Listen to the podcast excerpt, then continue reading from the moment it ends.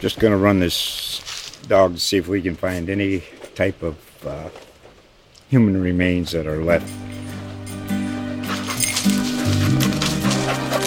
Listen to Where Secrets Go to Die The Disappearance of Derek Hennigan.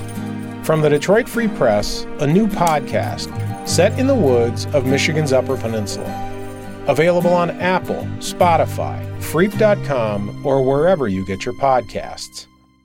Hey everybody, uh, Matt Charboneau of Detroit News here with my colleague John Niyo. We're at Spartan Stadium. Just saw Michigan State open the season with a rousing victory over Central. Actually, not so much. Uh, No. First half looked eerily like the uh, team last year, especially on offenses. Uh, let's see, they did score late, but the bulk of that first half for a quarter and a half was a little rough. Noah Kim gets the starting quarterback, obviously. Um, not exactly sharp, overthrew a few guys.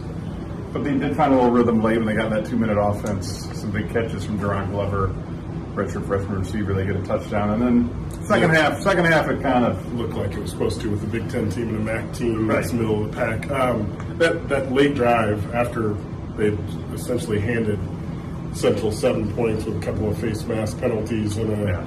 blown coverage in the end zone um, to go down seven three. That Glover's catch over the shoulder almost felt like it saved the Yeah. saved the game in a way. I mean, it certainly gave them a little juice.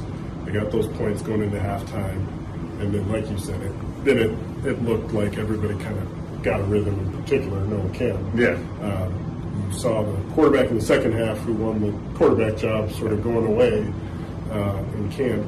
Um, that was the big mystery coming in. Sure. Apparently, wasn't much of a mystery in camp or at Doesn't the end of like camp it, yeah. because he found out he was starting more than a week ago. He said, they say like a week ago, A week or more, yeah, whatever. I forgot. But anyway, he, He's there was not yeah. a lot of doubt here at the end of camp, um, and he looked like a guy. You could see the things that they saw.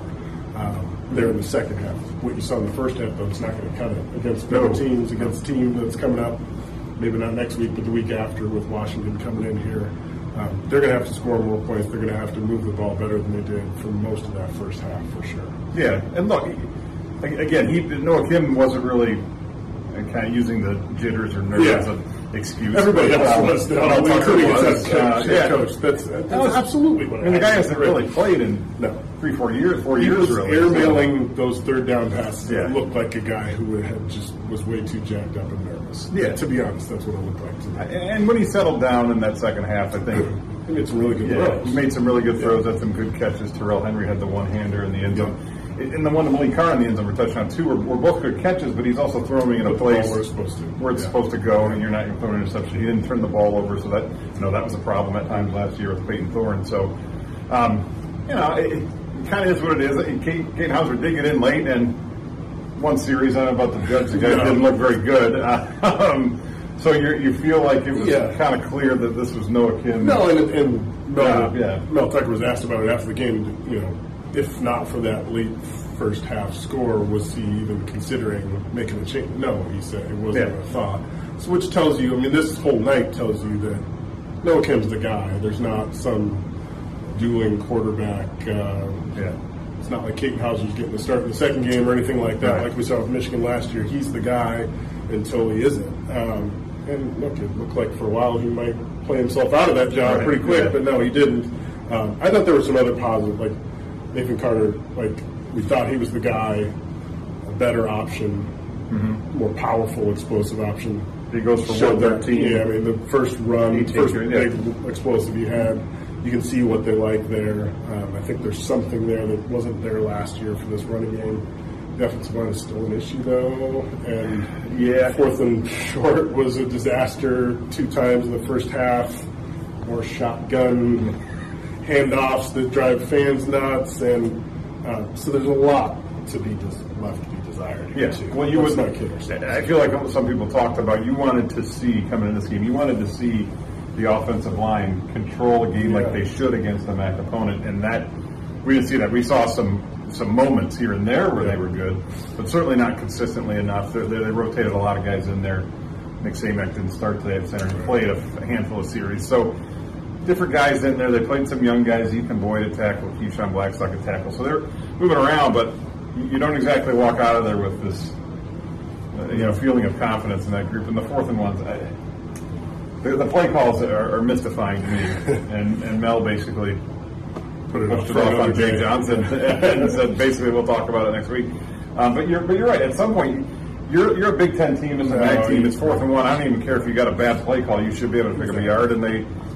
Twice You should be able it. to line up under center and get that yard. Sure. Would be my argument, and that That's- that's a fair argument. Close to seventy thousand people there, I'm guessing. I think that's a Uh, fair argument. The defense, look, the defense held them in there in the first Yeah. half.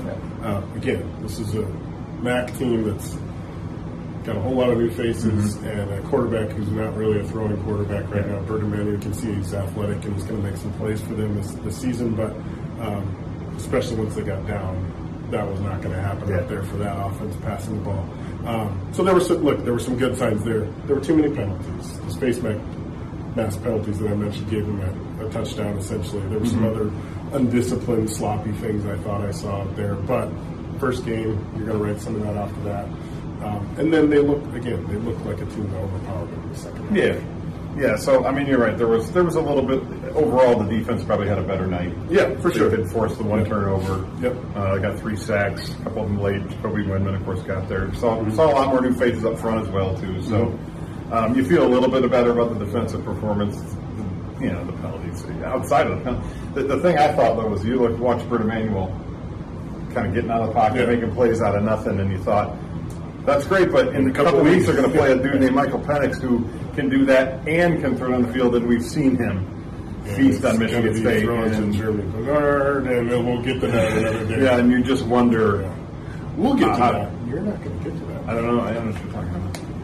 There's a chance I might not be here. This is the hundredth season of Spartan It Stadium. is Well, in the final season for me. final season from Final season. Who's Final- who? It's a final, two games. Two weeks. Yes. You're going to get me next week at Richmond, Yes. and that's it. Yes. This guy, he's stripping me out of here. I guess that's what it is. But right, exactly. are you going to be here? I'm not going to No, be here. see, this- I'll be on my is own. my farewell to you.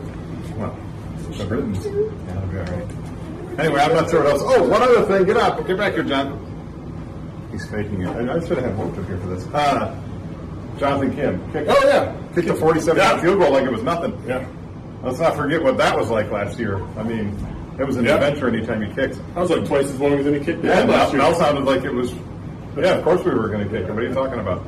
But I mean, honestly, it was a good sign that you got a guy that you can at we think is going to make those. And one, you know, we'll see. They ran a few other guys. You know, uh, uh, Stephen Rusnak got an extra point later in the punting game. You know, they're running a couple different guys, so it, that's a work in progress too. But overall, they got the win. This was half of a good start, and they'll Yeah. take it because Yeah. it was the second half. I. And I don't know if you've heard coaches say this before. You get better, the most improved between your first and second game. Tell that to the I've heard that one 22 twice. Spartans, but okay. They might not All right. better. Anyway, that's it for us. It came out for me healthy. It came out pretty healthy too. I mean, Well, yeah, Lante Brown Monte was- Brown. I don't know how he came back. We'll get into that probably this week Um, because he gets knocked out on a kick and then he's yeah. back in the game. So, But otherwise, it didn't feel like there was any injuries. of note. no, nothing really big. And which that's, is good and a de- departure from last year. Yeah, yeah. For All you guys who didn't play, but we knew most of those coming in. So that's it. That's it for me and you, John. I'm gonna go. I don't know. Make them feel better. That's it for us. See ya. Just going to run this dog to see if we can find any type of uh, human remains that are left. Listen to Where Secrets Go to Die The Disappearance of Derek Hennigan. From the Detroit Free Press, a new podcast set in the woods of Michigan's Upper Peninsula. Available on Apple, Spotify, Freep.com, or wherever you get your podcasts.